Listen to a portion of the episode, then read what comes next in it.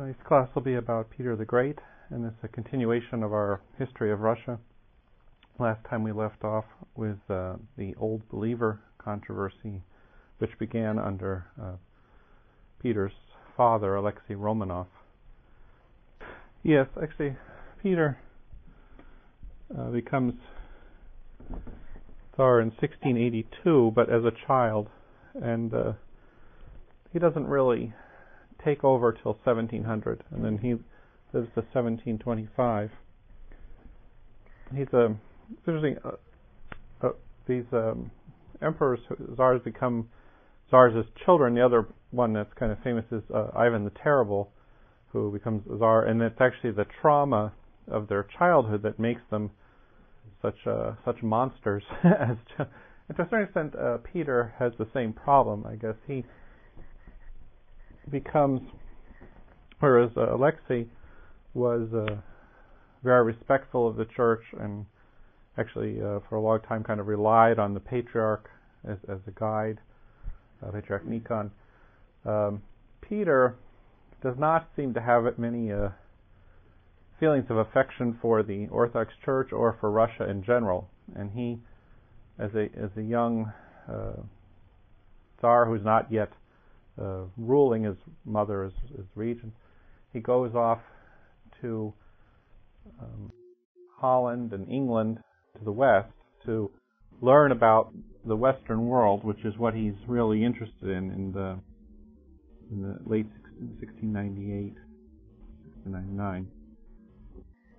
Yes, he studied studied um, shipbuilding in Holland and uh, went to England and he talked with Isaac Newton there and learned. Um, was very interested in, in kind of Western technology at that time, and the great. Uh, this period was the period when Holland had just become free of the Spanish Empire and was building up a huge uh, kind of mercantile empire, empire trading empire, uh, as, a, you know now a free Protestant country, and uh, England also uh, had had kind of taken dominance, sea power away from Spain after the uh, Spanish Armada. So Peter is kind of going and visiting now these two leading maritime Protestant maritime powers, and Peter comes to identify with in some ways, first off, this desire for sea power, this kind of uh, interest of his, and, and sea power, uh, and he sees the West as kind of offering, uh, you know, modernity, kind of a more greater technology. So he sees kind of a, great uh, fascination with the West, and then also an, an identification with Protestantism, and particularly what he likes about the Protestant countries is, is, is, is their um, uh, their politics rather than their rather than their kind of theories of government rather than their um, theology as such. It's in the Orthodox world, uh, the church kind of has an independent existence. Um, uh, the state, I mean, the, the, like we uh, just had this, uh, or last Sunday was the uh, feast of Justinian, as well as Philip. but one of the things with him was the symphony of church and state that the church and state work together. And they didn't. It wasn't a separation of church and state. The, uh, the emperor was a part of the church, and the law of God kind of was over the law of the of the laws of the laws of, of the of the government. And second, uh, unlike you know but what we would be maybe comfortable in, in modern times, the uh, the, the emperor felt free to be part of the church, not to, as a ruler over the church, but as a participant in theology and in the, the solutions of trying to solve the problems facing the church as well as the empire. Uh, Ivan the Terrible, we saw, had all, had kind of taken in this Western idea of absolutism, where that the, that God had sort of only was uh, giving his authority on earth strictly to the king.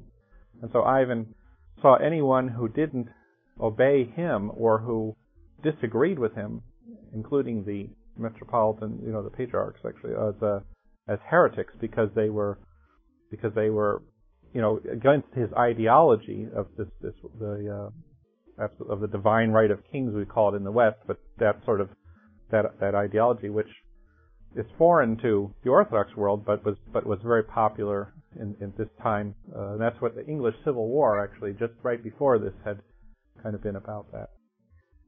Now, in Protestant, uh, when the Protestant Reformation took place, one of the things that they were the Germans uh, were doing was saying, well, we have to get out from under the Pope, and so what what do we do with the Church if we're not going to have the Church be under the Pope? What is it going to be under? And the solution of Martin Luther was that it should be under the princes, and also with Calvin, the godly magistrates should be taking over and reforming the Church, basically uh, kicking out the bishops and you know making the changes that need to be made.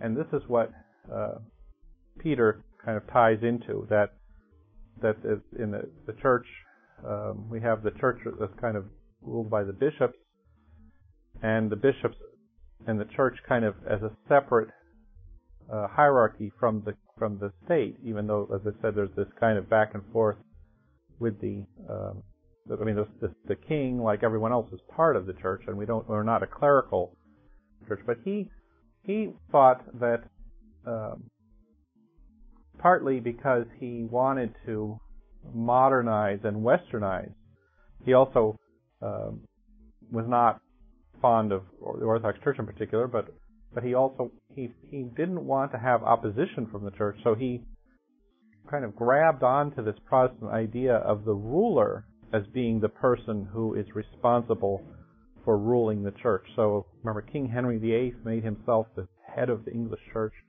To still the situation till today, you know, that the monarch is the official head of the church. Um, and the German countries had done this. So Peter comes back and identifying himself as head of church.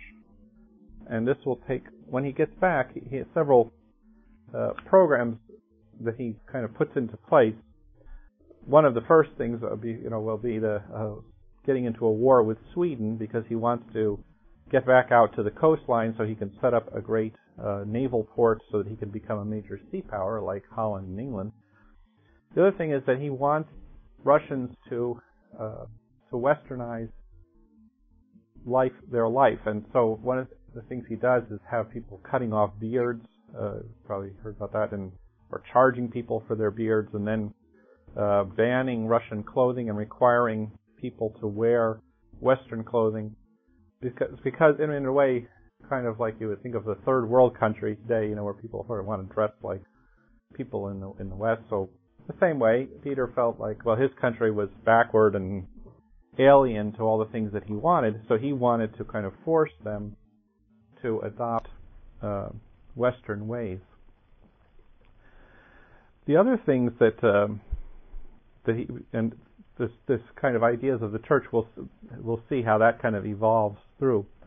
But um, the other thing that he does is he decides that because he's kind of in a way alien to Russia, the Russian um, society, feels and, and wants to to westernize it, in a way, he's a kind of puts himself, he feels himself in opposition to his own country and wants to radically change that country. So this gives him kind of the approach of a sort of dictatorship, which is kind of Ivan I mean, had also, but Peter with much more of a westernizing agenda.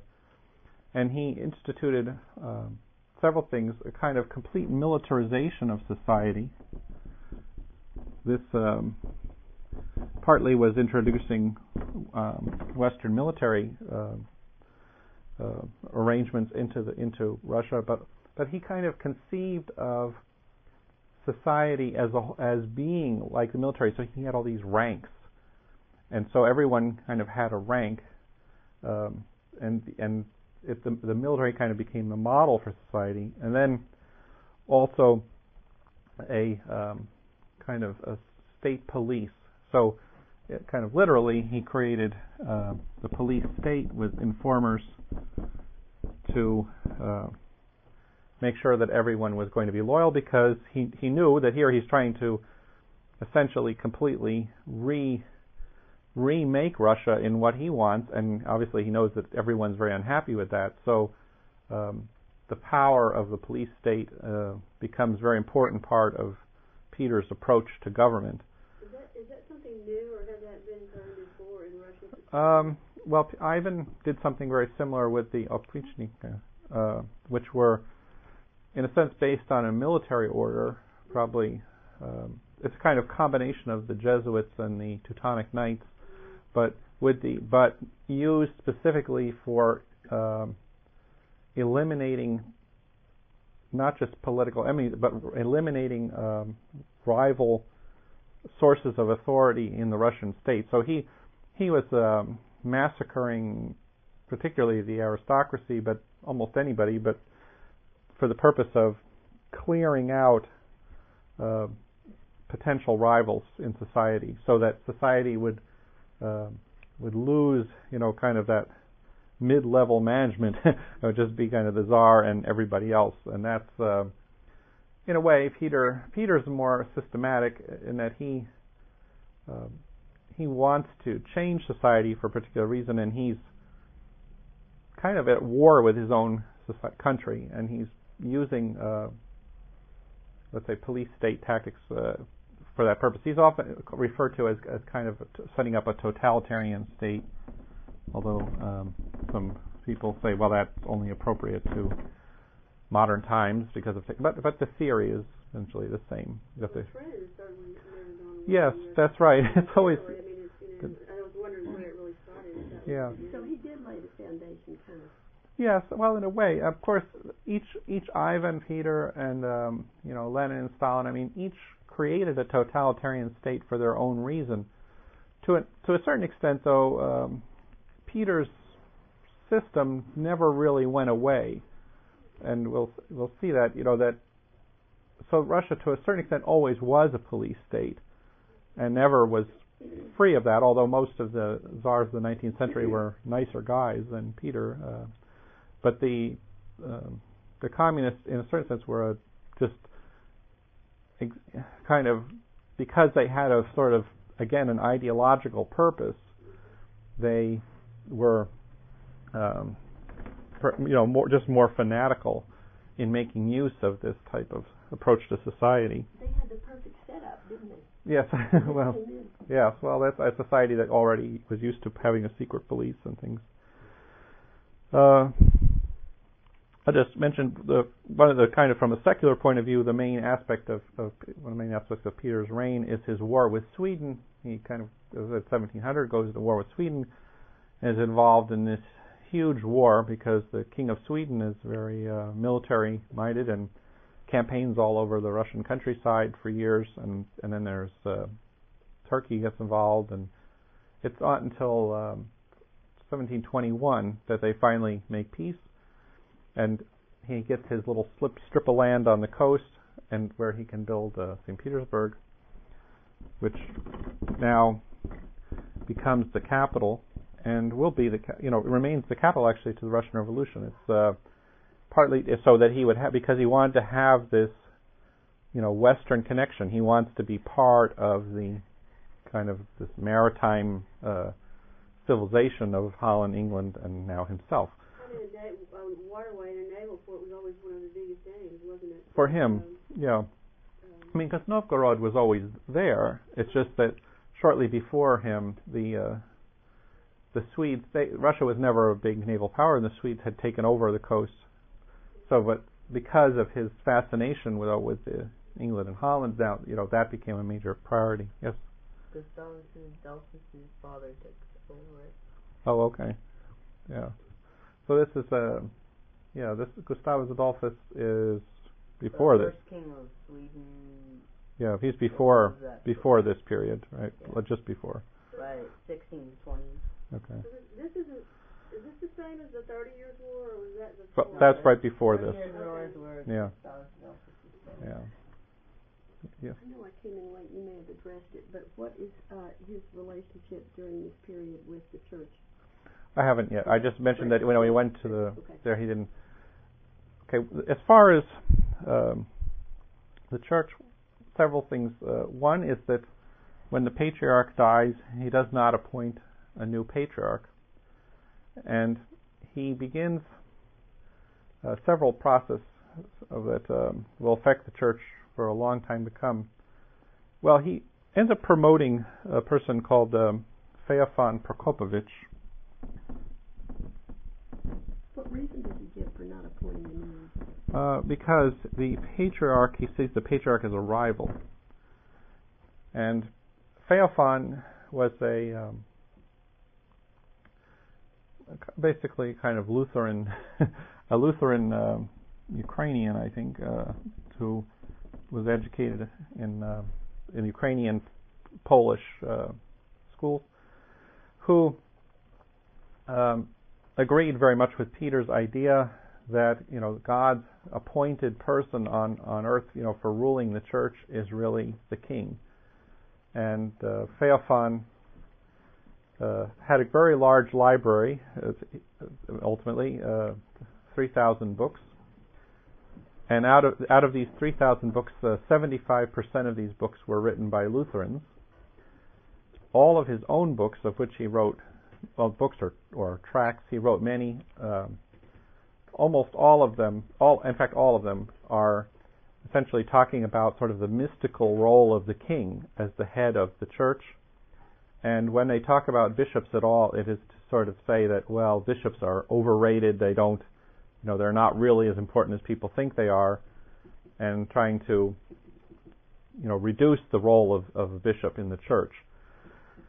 So, Feofan becomes uh, his his his being his uh, elevations are protested by the other bishops that he's a Lutheran, he's a heretic, but uh, Peter makes him the bishop of um, um, Pskov, which it becomes the because at that time there was no St. Petersburg is a new place. It's essentially he becomes the bishop of St. Petersburg. Well, he was a, I mean, technically he was a baptized member of the Orthodox Church, but in his theology he was Lutheran, and so everybody knew that and was saying, well, how can you promote this guy to be a bishop? He doesn't believe the Orthodox faith. But he believed what Peter believed, so he becomes the head of, uh, let's see, I think his, yeah, 1718 until his death in um, 1730, 1736, right? He he becomes the head of uh, well, he becomes an important bishop, but then Peter they they together make something called the Holy Synod, and the Holy Synod is, is replaces the patriarch. It's a board of directors for the church and this board is led not by a bishop, or um, but by somebody called the Ober, Oberprokurator, uh, which is a German Oberprokurator or Overprocurator, who is a government official, essentially like a cabinet member, who takes the place of, uh, in a way, takes the place of the patriarch. The the uh, whole uh, thinking of, of Feofan is that the church should not be an independent, and, and Peter, so the church should not be an independent entity of its own uh, administration, but rather that the church is a is a portion of of the government's responsibilities, and that it's run by the king, who runs many different things, and he so the king has various ministers and departments of his government, and the church is one of those departments. And the minister for the minister for church affairs, essentially, is the uh, is the Oberprokurator. Now, um, this um, Feofan as the actually he's not initially the Overprocurator, but he kind of uh, ultimately I think he becomes that. He he kind of runs he runs things for Peter and the and actually for when Peter dies, his uh, niece takes over, and so under her also. The um, they begin a, a policy of trying to bring pretty much radical change uh, to to to make the Orthodox Church more like the Lutheran Church, and this is sort of a you know re-education of uh, regarding many things, and including uh, kind of a, a, low view of monasticism. So there's an attempt to uh, not of kind of get rid of monasticism. This um, initially basically you know done through regulation, partly at certain times. Peter's never wasn't consistent, but he organized all monastic uh, church properties into a department of state, um, which then he occasionally, uh, first off, he would, you know, say, well, that, that all these lands now belong to the state, and you know, whatever kind of stipend we think is reasonable, we'll give you some money from that. But uh, that kind of goes back and forth. The other thing is that he then, you know, wants to regulate the mon- have the government control the monasteries to have them do useful tasks like taking care of um, paying paying the pensions of, of war veterans, army veterans, and things like that, rather than um, you know kind of wasting their time uh, praying or being monastics. So it kind of goes back and forth. He he tries some some very harsh things and pulls back a bit, but it and continues. Um, this continues really through his reign, his niece's reign, and then later through Catherine the Great's reign. They're they're all, um, you know, actually Catherine the Great ultimately just totally national, nationalizes all the property and keeps it, and they get a little a little percentage of the revenues for the church. But this, um, so the not only the kind of uh, the leadership of the church is, you know, that. So as you know, in the canons we have, you know, the bishops and the patriarchs and metropolitans, and then we have councils of bishops. Well, these these councils of bishops, because the term the Holy Synod, you know, sounds kind of like it might be very orthodox, but but this is not the meeting of all the bishops in the province under the metropolitan or the or the patriarch. This is a uh, essentially a, a, government organization made up of certain designated uh, clerics and laymen meeting under the overprocurator. And actually, the participation of, of uh, clergy almost under Anna um, almost drops down to. I'm sorry, Sophia, I think, um, almost drops down to to uh, to none, or maybe th- I think there's one bishop and two priests left on the Holy Synod during her reign. Um, so that and it's not so the church as itself wasn't allowed to call church councils. That's why in 1918, you know, the Great All Russian Council, with such um, you know the idea of having that was such a great thing because they would have been the first time they were allowed to do it. Because unfortunately, you know, these very hostile Peter's very hostile approach to the church, which you know, it has to be said that most, you know, the czars right after are extremely hostile, mostly. Um, in the 19th century, you see kind of more czars who are more sympathetic with the church, but the basic system doesn't change.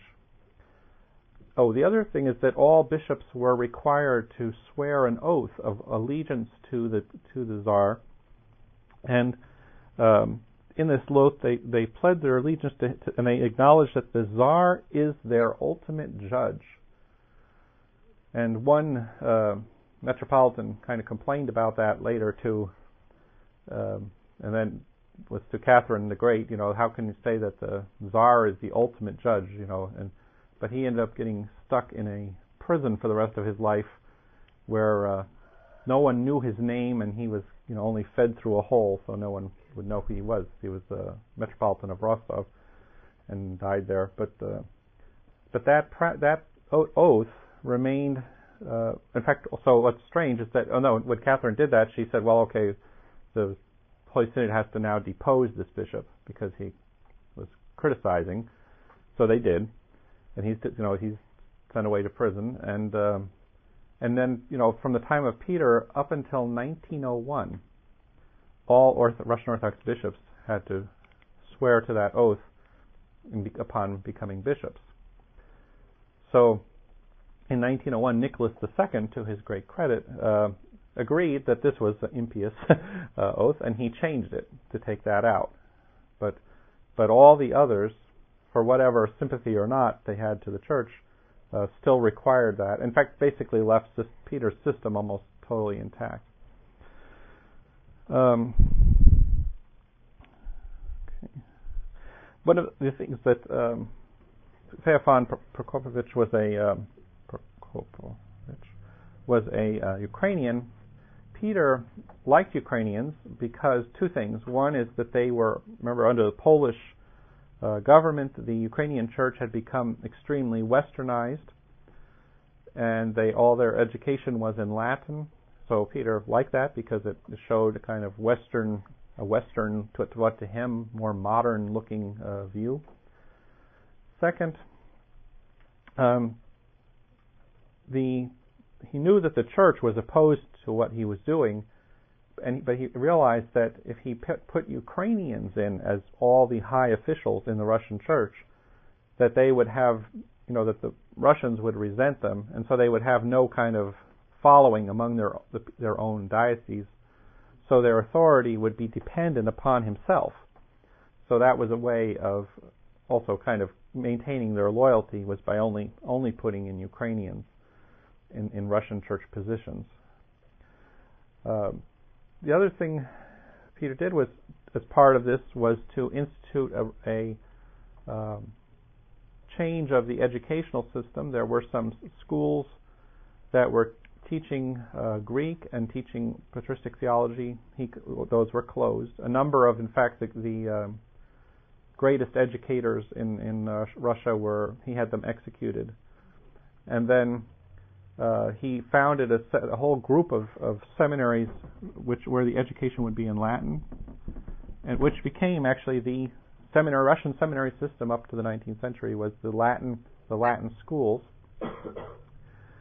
and the teachers again all taken from uh, from the Ukraine. And they quit reading patristics. Yes, actually, they basically quit reading patristics. Uh, theology was taught from Latin textbooks remember, and this was um, the the westernization of the uh, sacramental theology and the services had taken place in Kiev with Peter Mogila. This was all imported, and this is why you know the Roman uh, the excuse me the Russian Orthodox Church uh, has so much Latin influence in, in a lot of its approach to things because the entire educational system came right out of Poland and Ukraine, and that's uh, you know. oh, oh, yeah, go ahead. Well, when we read things like some of the Russian theologians, like Florovsky or something like that, well, you're. How do we know? How do we? I mean, is there an easy way to know what? Yes, well, Florovsky, of course, that's he's um, part of what happened in the 19th century was a re, the, what's called a patristic, you know, reaction to this whole system, and so, uh, I mean, Florovsky, uh, you know, is one of the best sources actually on this. So his Ways of Russian Theology is excellent. That's a good, a good source for yes. Russian well, and kind of the whole. He's covering the whole history of it. Yes. Okay. I mean, the, you're fortunately in the 19th century you start to have. Um, I mean, in the 18th century it begins, but in, in the 19th century there's a movement in church theology back to patristic roots. And um, church theology overall, you're not just saying Orthodox. Well, I mean, in, no, I meant in, particularly in Russian church theology.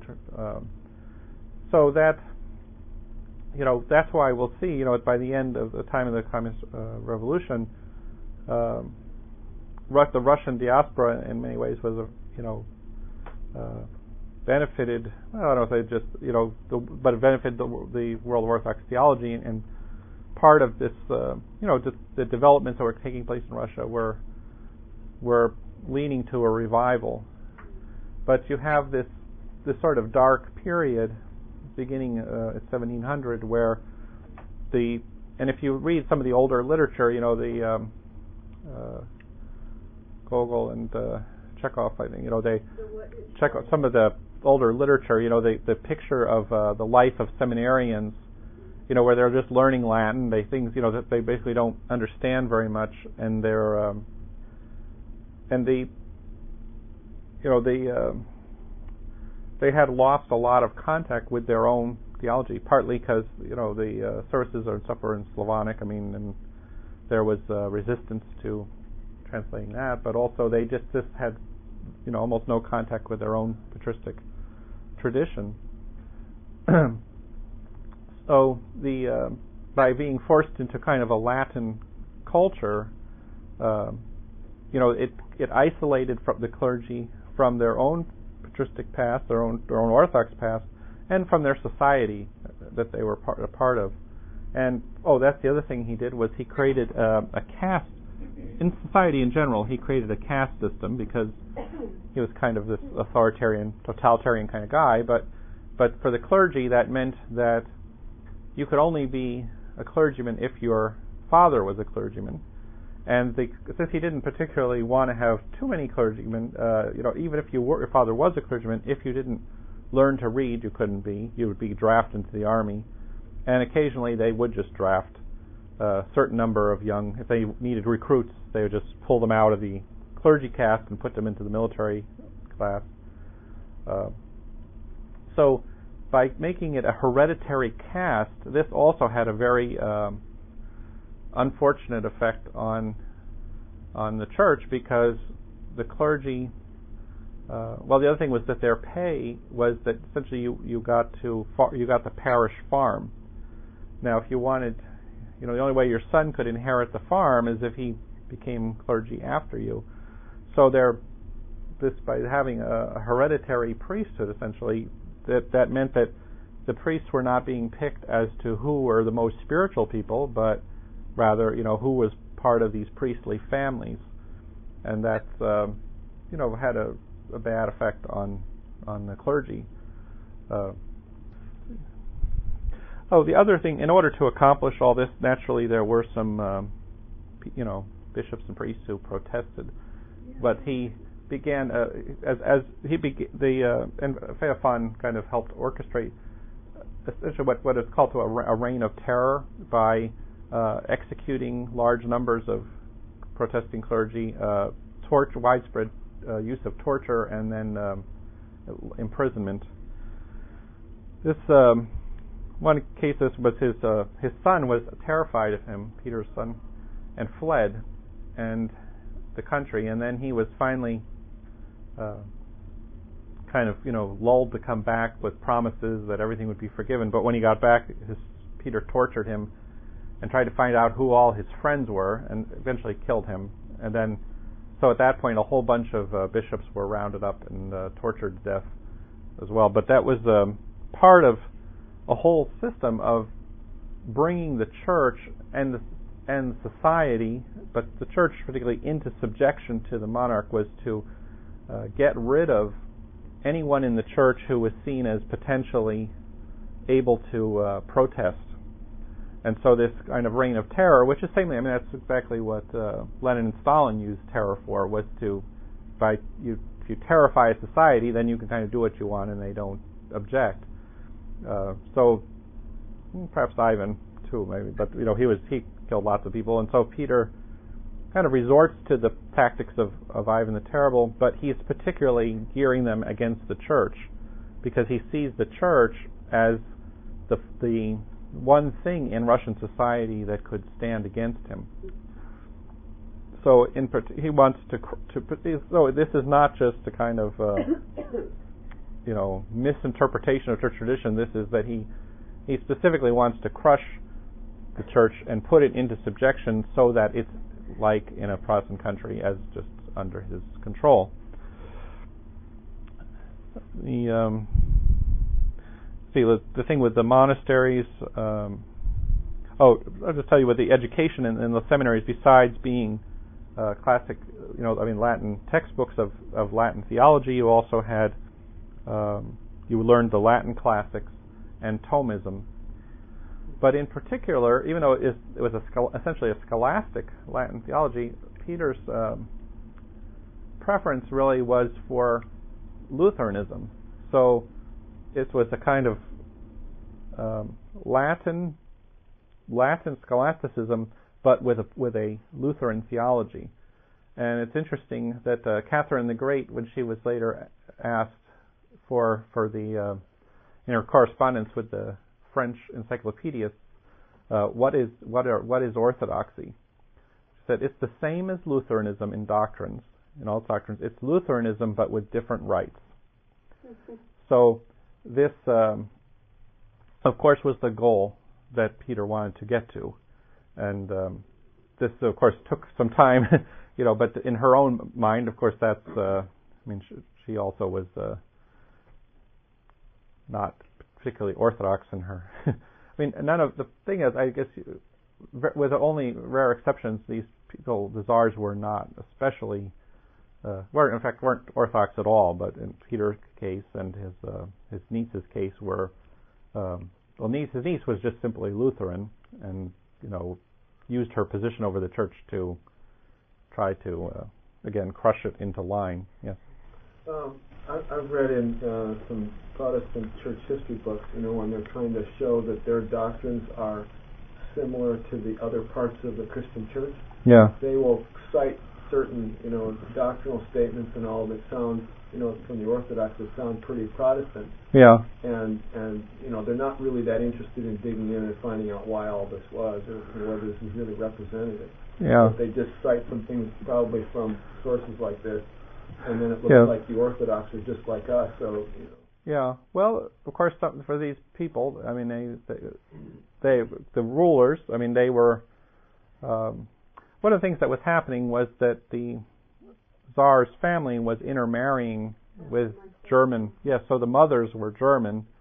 Um, what happened, is it? Yes, so that's They intermarried with Swedes and Germans and yeah. Um, we have a string of German uh, families that actually, I mean, Nicholas II, of course, married from uh, people from Darmstadt, but this actually was um, early. Even the Darmstadt is the source of uh, source of brides, but Germ- Germany as a whole. Um, So that probably had a lot to do with it then, you think, on a personal level, that because of the, uh, so Germans as well. well, mainly Germans. So the uh, so the, the Luth- let's say Lutheran orientation of the of the czars is not surprising because to a certain extent they they were Lutherans who you know were their family you know they were who were also ruling over Russia so they were members of the Orthodox Church but not uh, uh, in perhaps in outlook so much. They I, I uh, got the name wrong. It, they, when I was right the first time that Peter's uh, uh, niece was Anna, and she just simply um she had been living in Germany when she took over. She um, you know they they there was a they were trying to kind of get her to agree to a sort of constitutional monarchy. Essentially, just took over with a coup, and um, with a brought in her um, German advisors. They and they just ruled the whole country with a she had a German regiment to guard her, and she continued Peter's uh, police state tactics. She executed thousands of people and sent 20,000 people to uh, into exile in Siberia, and essentially, uh, you know, had her German official, you know, Lutheran officials of state kind of running the the church for her because, and they they didn't like, you know, I thought the Orthodox Church was backwards and kind of uh, very bad, but they were trying to modernize it to to meet kind of meet up with Lutheran standards. One things with the that's why with the monastics they well they didn't like monasticism. I think she may have tried to abolish it altogether. Uh, there was some attempts at that, but it didn't succeed. But the um, they weren't allowed monks weren't allowed to have pa- writing impl- paper or pens because they were you know to prevent them from influencing other people. Um, mon- monks could be drafted into the army when the army needed. Of course, novices. Uh, certain a whole the whole groups of people were not allowed you, to become monks. So if somebody showed up at a monastery and said, "Well, I'd like to be a monk," you had to go through a whole pro- administrative process, and you know they had to meet all these qualifications to sort of be allowed to do that. Otherwise, they would be dragged away. So this uh, you know, definitely one of the things as an interesting statistic uh, with the number of monks from uh, it's from it's kind of it's unfortunately the numbers we have are from just before Peter's death and um, during the time of his niece. So it, the, the 1724, he's already, you know, his policies have already been in operation now for quite some time. So it'd be great to have a number from before he started. But at that time, there were 25,000 monks. Okay, by 1738, just 14 years later, the number had almost dropped in half to 14,000 monks in Russia.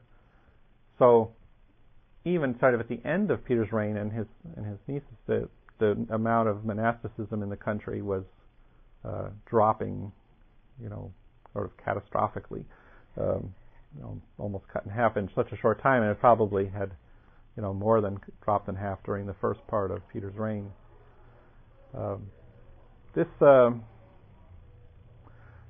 reign of, let's say, reign of terror uh, against the church had a break in uh, after Anna, Peter's youngest daughter, became uh, the uh, empress, uh, and her name was Elizabeth, 1741 to 1762, and she was kind of easygoing, uh, re- religious person, and so she sort of saved a lot of things from, from extinction. Though, uh, when she took over, you know, there were all these thousands of people who had, uh, like, well, put into prison from the church, and she released a lot of them. A lot of the bishops, uh, they were they were let out of prison, but they were uh, bodies were so mangled that they couldn't serve anymore because of the tortures. But but she um, allowed bishops to go back onto the Holy Synod, so that the, under her the Holy Synod operated somewhat as a church organization more than a government one. But but as I said, she uh, felt loyal to her father's memory and wouldn't didn't think that she had the authority to change any laws or anything that he had put into place, but she implemented those laws in a way that was sympathetic to the church. So there was a sort of uh, prosperity for the church under her. Um, but the uh, yeah, actually, with under uh, Anna, you know, a number of the monastery, major uh, monasteries in the country had were just simply closed down, and and all the properties just taken over by the government. Um, that remained, and, and the monks and stuff just and just taken into the army. That was um, part of. Uh, so this period of the persecution ran from about 1700 to Anna's uh, death in 1740. So, in some ways, you know, when you look at the Orthodox Church, although we have we're um, there's a historical continuity of the church that we are the you know we're the church of the apostles, but when you look at the modern church, and in, many ways it looks different. You know, our, there's a lot of things about the, you know the way things are done that are somehow different from they were in the uh, Middle Ages and times of the Byzantine Empire and such. It's uh, one of the real kind of uh, turning points is is Peter. I mean, there's a from the fall of Constantinople, of course, you already you know you start having a lot of Western influence. You know, Peter Mogila in the 1600s, but um, Peter, you know, really makes this change and creates in in Russia a uh, a secular society that's kind of oriented towards the West. The um, and this is where you know the the people the the aristocrats living in uh, in uh, St. Petersburg, their first language is is French. You know, they're all speaking French. Don't want to speak Russian because they that society kind of accepted implicitly that that uh, Peter's judgment that Russia was barbaric, and so things that were Russian were not good, and so you had your high society had to be imitating Western society, so you either spoke German or French. The church had to be educated in Latin um, because because you were basically copying the West because the West was what was acceptable. And that society, if you you know really coming down to the revolution, if you look at that kind of the way uh, you know Russian society was. I mean, it's it's really uh, in a way an imita- A lot of it was an imitation of of Western society. A lot of the uh, the emphasis, great emphasis on bureaucracy and and kind of this uh, you know this absolute type government. Um, so you know what we inherited, you know what kind of died out in the Russian Revolution, although there was a revival of church life. It's it's um, this what we call sometimes the Holy Russia was not, you know, people think that we well that everything about that society was somehow representative of the Orthodox Church, and that we in the Orthodox Church have to, you know, keep, you know, that somehow the the uh, ceremonial of the court and all the all these things that some of it are very uh, decadent and and uh, and and Western. Uh, that that's all somehow part of the church, but it's really it's part of you know, it's the inheritance of Peter. It's not. It's inheritance of an, a, deliberate attempt to destroy the church's influence in Russian society. So Russia, uh, from this time on, is you know kind of a battleground between, and because the because the high society was part of the czar's westernization, and the church was, you know, so much trampled upon. Uh, it really made.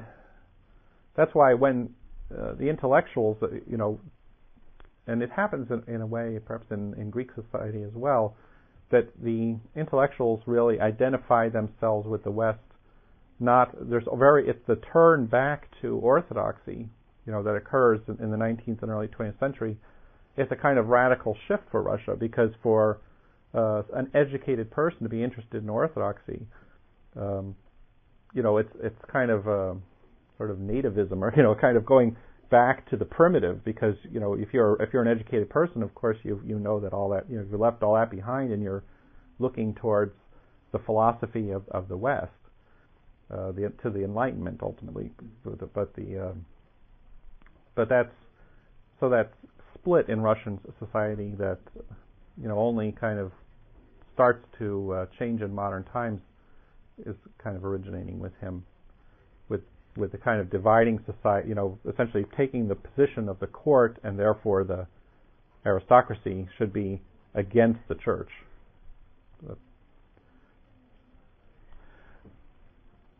All right. Um, on the other hand, I'll just say that you know, kind of out of the depths, sometimes that's when things, God starts doing things, and uh, just like in, in the West, actually in the Western world at this time, also the uh, this is the time of the Enlightenment and rationalism, and and even though the the govern, you know, the Protestant Church and you know the churches are all sort of official churches in the West, but they uh, theology had kind of been reduced to scholasticism, and the churches were, you know, becoming very worldly in the 1700s, 16, 1700, well, mainly in the 1700s, late 16, early 17, with this emphasis on the Enlightenment.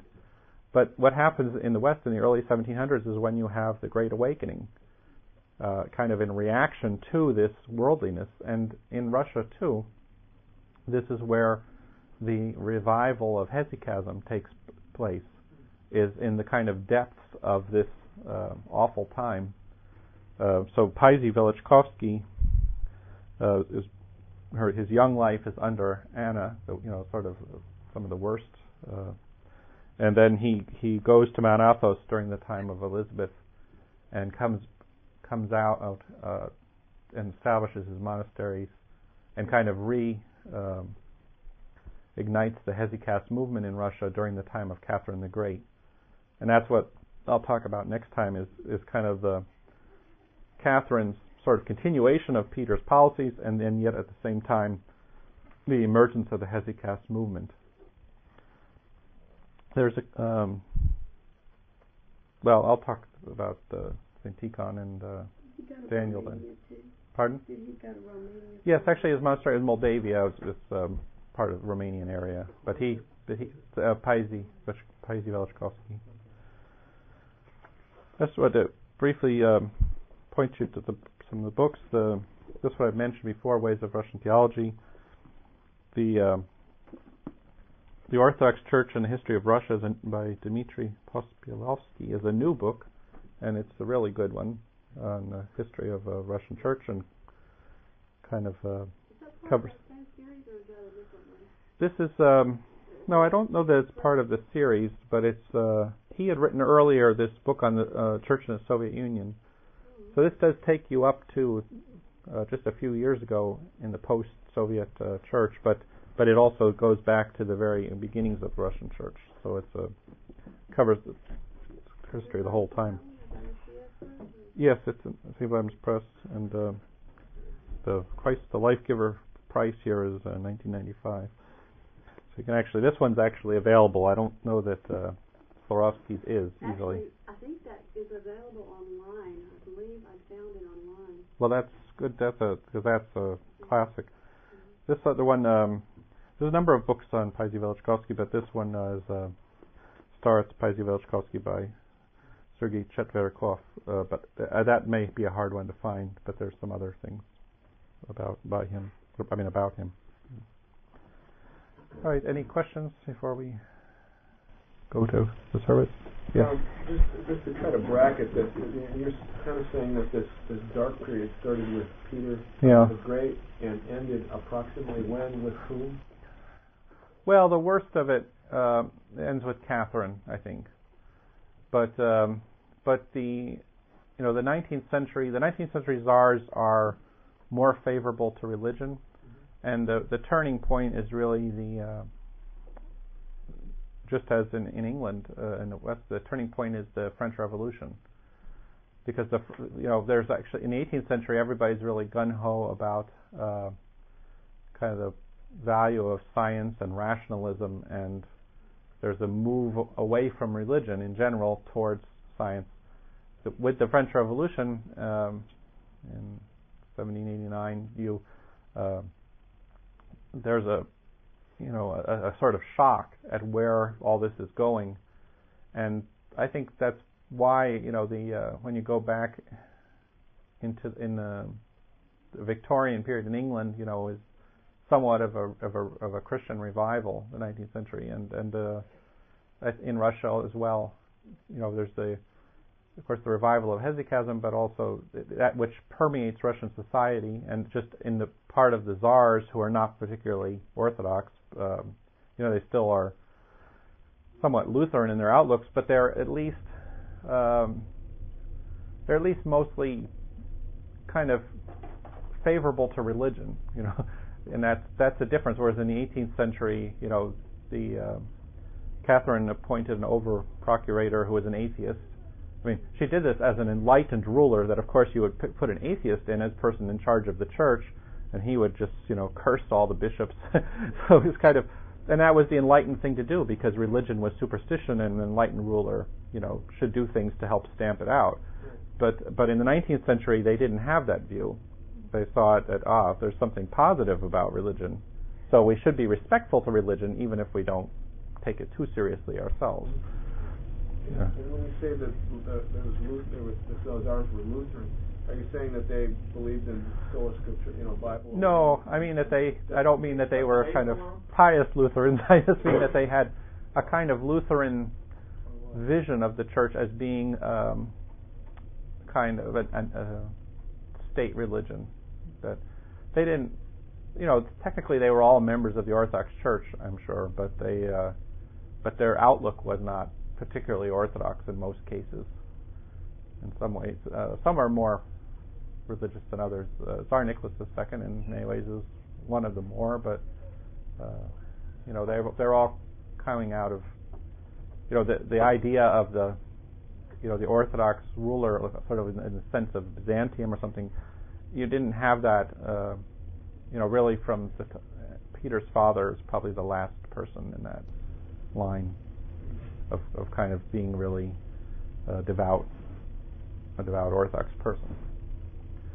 Although, well, you could perhaps argue that maybe some people would say that Nicholas Nicholas II was, or some of the others perhaps too, but but it's but at least they're coming in a tradition that's of that's not that's a tradition of rulers that are not particularly uh, loyal to the Orthodox faith.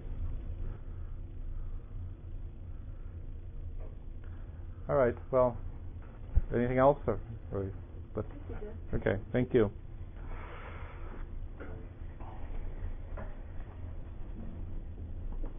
Okay. Thanks for coming.